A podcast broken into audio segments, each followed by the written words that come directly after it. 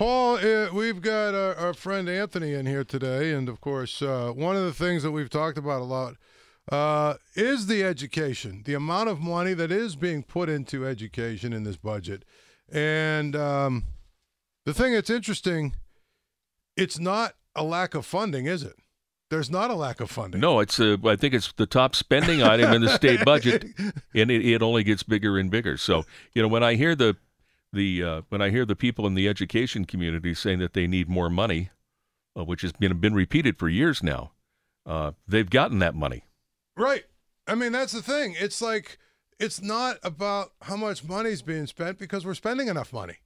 You know, a considerable amount. There's yeah. a lot of money being spent on education, and so when when I hear people say there's not enough money and the, the budget for this, or we can't do this, or we got to bump this up, or this, that, and the other thing, it's like, well, spending a lot of money is one thing, but what are you actually doing with the money? And again, as you were pointing out earlier, uh, one of the things that needs investigation is, is if you look at the amount of money spent per student in various school districts or in private right. schooling settings, and you see the results that are coming out for the dollars that are being spent, it would make you question, you know, what's working and what's not. Yeah, no, no question about it. Well, Paul, it is Friday. And I know that it's, well, five o'clock somewhere. So, it is. you know what? You're absolutely right about that. so hopefully you have a, a, a, nice weekend and you're able to go and uh, you know unwind a little bit. I know my five o'clock comes a couple of hours after yours, but um, it, it, it's always nice to be able to unwind. Now you, you you said you like a little little glass of bourbon. I'm, I'm I like a nice cold Coors Light. Yeah, it's cool.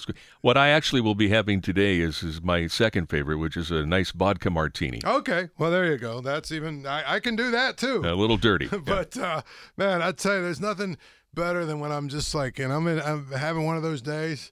I yep. sit down.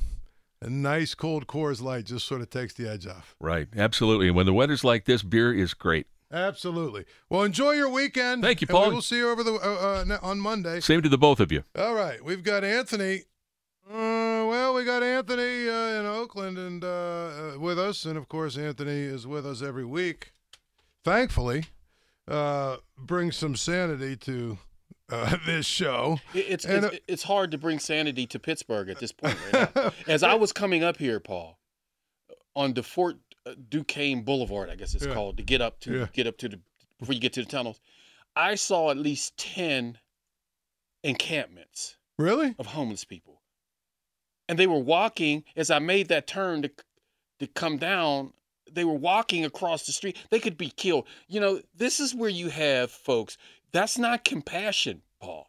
You have to clean those things out, man. You can't have them tent having tents on Fort Duquesne Boulevard. Yeah, I mean, I, under the bridge, like you know, my, little, uh, you know, and, and, the counter that they would, you know, the Bethanies of the world would give you is, well, what do you do? Oh. What do you do? How do you? What do you do with those people? Right? Well, you, you, Paul, here's what you do to these to those folks. You give them the opportunity to clean up their life, to get their act together. Those folks aren't destitute. I keep telling you folks out there, these folks, they get SSI, SSD, food stamps. They have income. They just don't want to live like you and I with with with responsible lifestyles. They just don't want to do it. Mm-hmm. So they're going to get so you you goody two shoes who keep giving them tents and everything, you're not helping these people.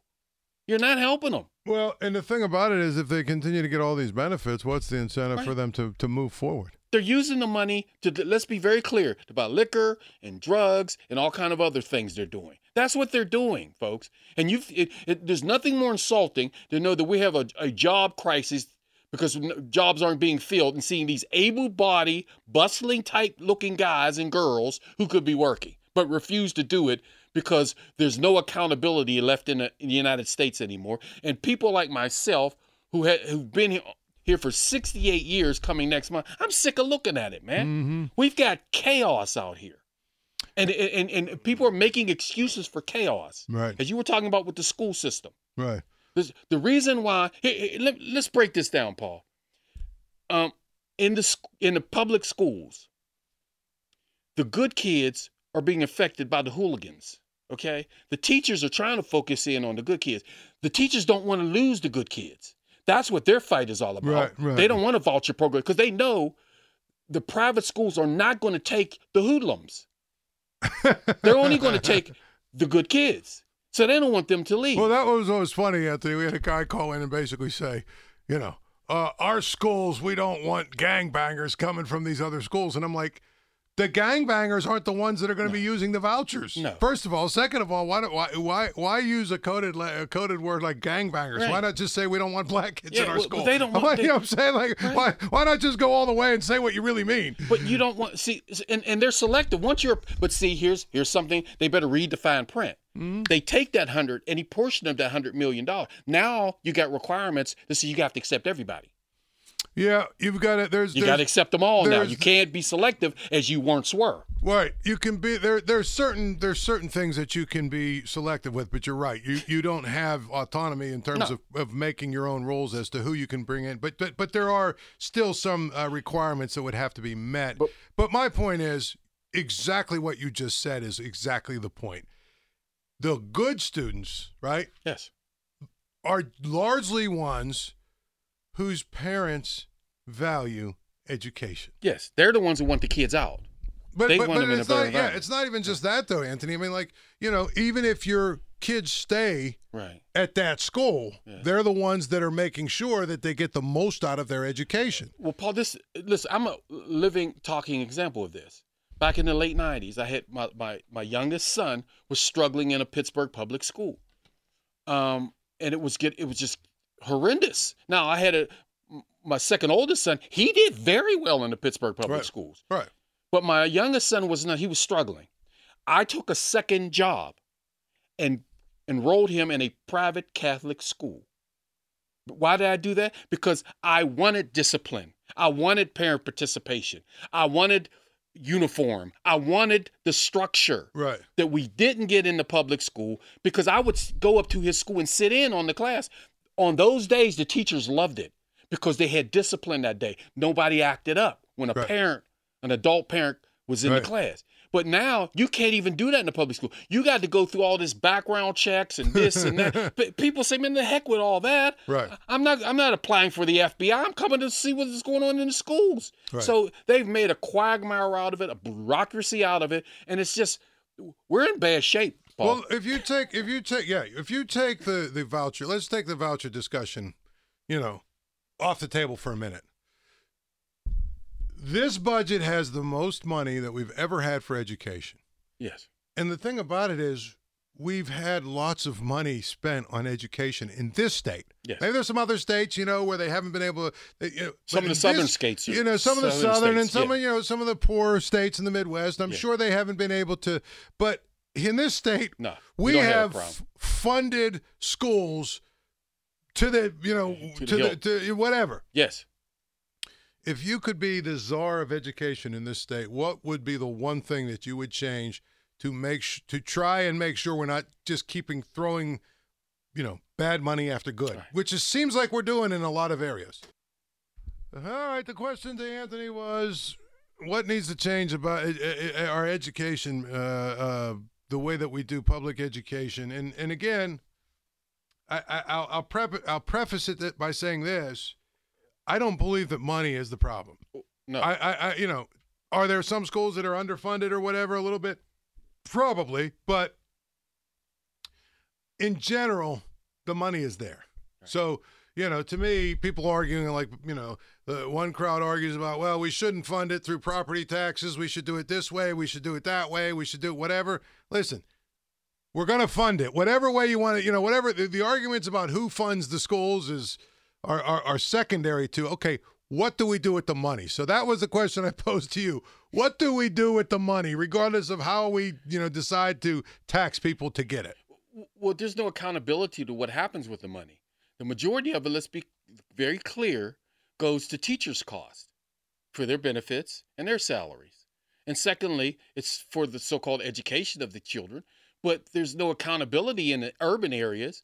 And when you look at what the suburbs do, they do it with less. So why aren't we emulating how what the suburbs are doing to educate their children? The first thing I know in the inner city is very, very clear. When I used to go to parent teacher conferences or meetings, very few parents came. So you have to have parent participation. It's similar to why we see the juvenile crime because you you have a, a an absence of parent participation in Right. their in their children's life. To them, uh, it's these schools are babysitters.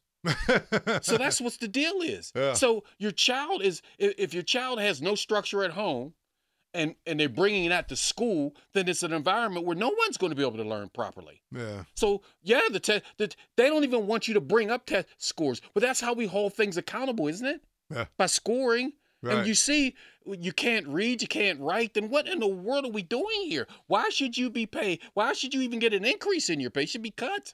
Well, the thing about it is, it's fun. It's interesting hearing that come from you because you're a union guy. You know, you're a guy who's been a union guy your whole life, and unions. But I don't support I don't support incompetent unions. You know, when I when I was a union rep, when collective bargaining came out, I made it mandatory for my folks who I had to cover to read it inside and out. Said I can't if you don't know what's in your collective bargaining agreement, you could be screwing something up. And then I'm I don't have time to come over every day for for for hearings, Yeah. right? For for writing up things. Was there ever somebody uh, uh, that when you were you know representing unions and stuff that were fired that you you know you obviously I guess had to go to bat for, but you re- you you you understood that they probably should have been fired. Uh, yeah, yeah, but the, when, high absenteeism. I used to tell them all the time. You, if you have great attendance and you're not late, I can help you all the way. But when I we get into one of these hearings and they throw up, you know, in in, in a two in a month's time, you've called off six times. I can't help you. But let me. But listen. So it's important to have you because let me tell you. I, I'm gonna give you an example. I meant to tell you this last week when you were talking about it. I had texted you, Mhm. but something had happened. You were you were on to something else. Don't you remember the O.J. Simpson trial right, when the verdict came in? Right. Right, Um, you had people who were there were monitors all over. You had people who got fired for cheering the verdict. I had to represent those folks because they got fired for cheering. right. I used to have to represent. That's why I used to always discourage people from going to Christmas parties too.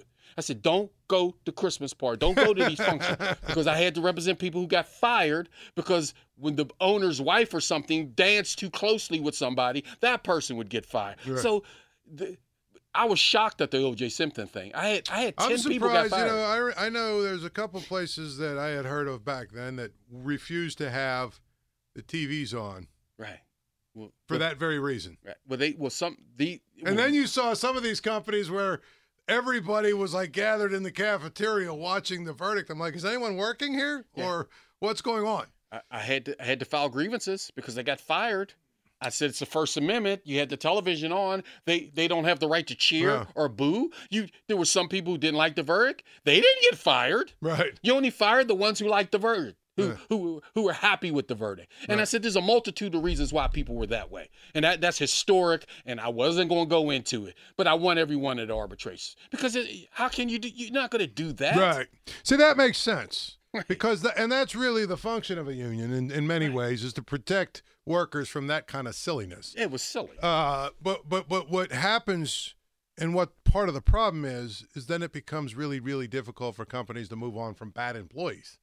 Uh, it depends on your union. Government unions, yeah. Private sector unions, no. You know. It's not. It's not that difficult. To be quite honest, to be honest with you, no, because uh, the like I said, they, they they have all your paperwork, man, Right. Right. and they and they keep receipts, as the, the young kids call it today, and and they want as soon as you mess up, they want to get rid here come the receipts, man. And now we can we can dissect it, but it's difficult sometimes. It's funny you, you, you brought up the uh, OJ trial, um, and I was I was uh, watching that Innocence Project. We were just talking about that on, on Netflix, um, and it's as we've seen with this Robert Bowers trial here. Uh, I actually believe resources probably more than any other factor determines how fair of a trial you're going to get. Would you agree with that? Of course, of course. If you got a public defender or you have a a, a, a low, you don't have much money you could afford to pay a high-powered attorney, oh, you're going to jail because you know Simpson had the best money could buy. But if they don't find, but that's how you private investigators. Private investigators are the key Right. to a lot of this. Right. The government has those. You don't. If you got a private, uh, if you got a public defender, there's no private detectives out there accumulating for you. You're on your own, Right. and you and it's a it's a fait accompli. That's why you you see a lot of people just take a cop a plea, as they call it. Okay, I mean, instead of getting life, we're going to give you twenty because you don't have the resources to fight what the government's saying. And Right. most people, black and white, believe the authorities, believe government. That's that's another myth. That's what angered me about how the how uh, Judge um, Colville, federal Judge Colville, allowed the prosecutors to uh, exclude blacks, Hispanics, and Jews from that jury. Why? It- It's it's like you put out this connotation as black people can't find someone guilty and even want to send them to death. Yes, they do. yeah. They do. What are you talking well, about? Uh, uh, I think. Well, why did the prosecution want that? I, I well, of course they can't say why they think they want it, but those of us who are sitting, I'm, I'm at the barbershop with my friends. We know why because They- they there's this, this assumption because of OJ Right. that we as black folks Meanwhile, black folks sit on jury panels all the time all and the send time people to jail yeah. for life, and that the death penalty were the states that have the death penalty in Right, Texas. right. Happen. So why are you doing it? I don't know. Right. but- But you you should. But It looks but you're- bad You're, when you so do it. right. The OJ, the OJ trial, the OJ jury, uh, really in a lot of ways hurt the perception of black jurors. Yes. And then, of course, it didn't help when you know, ten years later they had that documentary or whatever. Fifteen years later they had a documentary, and they had a couple of the jurors saying, "Yeah, you know what? The hell with it. It was uh, the the one was like, yeah."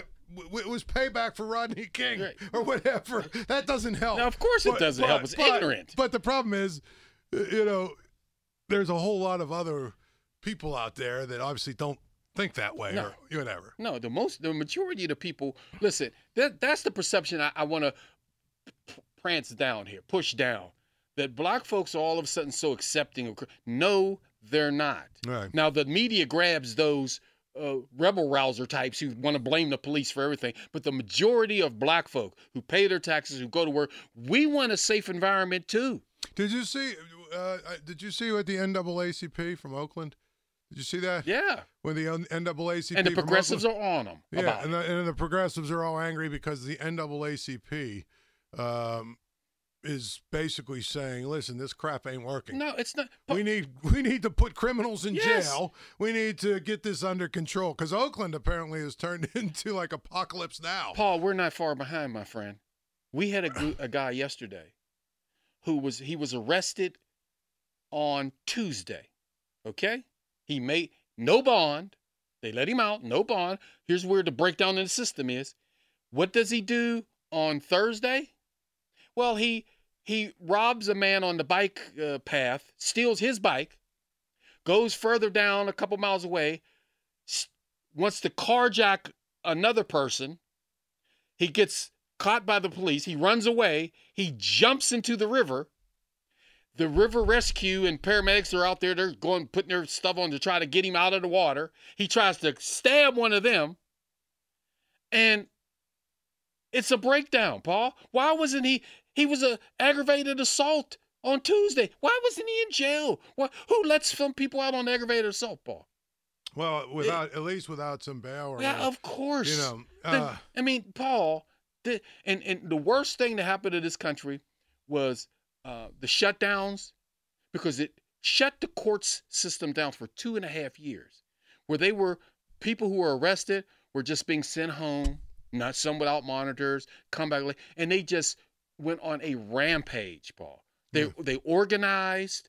They stole money from the system as far as unemployment compensation and PPO. They they're they're still they got organized criminals now breaking. You see them every day, bro. Breaking in jewelry stores, breaking in high class stores, because it's a it's a syndicate syndicate now, Paul, of criminals. They see one thing you folks have to understand about criminals. They don't care about laws, people. yeah, that's the big thing. Yes. They don't care about laws. You can't give them a break. You can't send them home with their ankle bracelet or we'll see you later. Because like that gave you the example. Now, if you got out for aggravated assault, the normal person say, Well, I better cool it until my trial. I was yeah. Yeah, you're right. Right. The No, normal person would say that, but they- they're like, well, hell, I got out this time. I had, I was thinking of you the other day, though. yesterday. I was thinking of you, and I was like, uh, I, I hope Andrew Anthony saw this video. The Chicago mayor. So I don't know if you saw, but there was a, a, a large group of teens and hoodlums who basically went into one area of the city and just ransacked a bunch of stores and you know did all kinds of looting and, and, and just out of control you know what i mean? Jumping on cars and smashing things and right? One of the reporters asked the mayor about this and what they're you know what they're going to do or how they're going to do it and use the word you know you basically had a uh, you know mob of the mayor spent about two or three minutes lecturing the reporter on why we shouldn't use the word mob. We should use the word gathering of people. Oh my goodness. And this is the guy Yes. that won an election. And, And, you know and- and now, and now, the, the, I, I'm assuming I'm, I'm I'm scared to death for what happens in Chicago. I, mean, Robbie, you know, Robbie was here Right, the other day. He he was talking about how Chicago used to be because he, you know, I asked him what his best, what his favorite town is to visit. I love Chicago. Right. He At said one time. it used to be his favorite place. He said now it doesn't feel safe walking Well, around. I have no sympathy for those folks in Chicago. They had an opportunity. There was a person who ran against this progressive right. Who could have who was going to change it all. They put they followed the one progressives were the worst progressive. Right. Right. And this person, see, folks, what you have to understand, progressives are more worried about what you say than the actions of the criminals. I, I mean, let's not call them Yes. a mob. Let's No. call them. This is not a mob we're talking Oh, about. my let's call them the, a gathering of people. a he gathering says. of people, a gathering of criminals who did Meanwhile, the, the best is the guy that did the video. right. Like superimposed under you know had the, the Right. mayor's you know press conference Right. but he superimposed all the video from that night of these idiots I'm gonna look it up. ransacking the place See, Paul, it was just similar to what happened in 2020, Yeah. where you had a CNN reporter who was standing outside talking about, well, this is a peace. It was a peaceful gathering. Around him, it looked like Hades. In back of him, it was burned. It looked like the towering inferno. yeah, How would you mean a peaceful protest? yeah really but that's what i said i thought the first person i thought of when i watched that video was you here's a mayor lecturing the media let's not call these criminals what they are Right. let's not use bad words towards these criminals you might hurt their feeling i mean Oh, seriously I know. Well, you know, they, they, now they, what are they going to do? You're stuck with him now. Let's not point out that they're criminals and thugs, and they're you know destroying uh, the the uh, this this area of the city by ransacking and looting stores and you know jumping on cars and all the other nonsense. Let's not hurt their feelings. You know what? Here, let me tell you how shrewd Trump is. when he got, when he left the tarmac, the, he talked to reporters for a few minutes before he got on his jet, and he said, "What happened to Washington D.C.? Stores are closed. It's filthy. It's dirty, folks. You may not like that man, but it resonates to just the regular folks, Yeah. not the progressives. To the progressives, everything's a panacea to them. The system is was wrong, uh, systematic racism, all that. But to the common person who's sitting there watching what's happening in D.C., because D.C. is starting to look like downtown Pittsburgh in a lot of places, Mhm. they're saying, "What in the world's happened?" Paul, these towns are filthy. I saw a picture of Philadelphia the other day. It looked like an apocalypse movie. Yeah, no, no.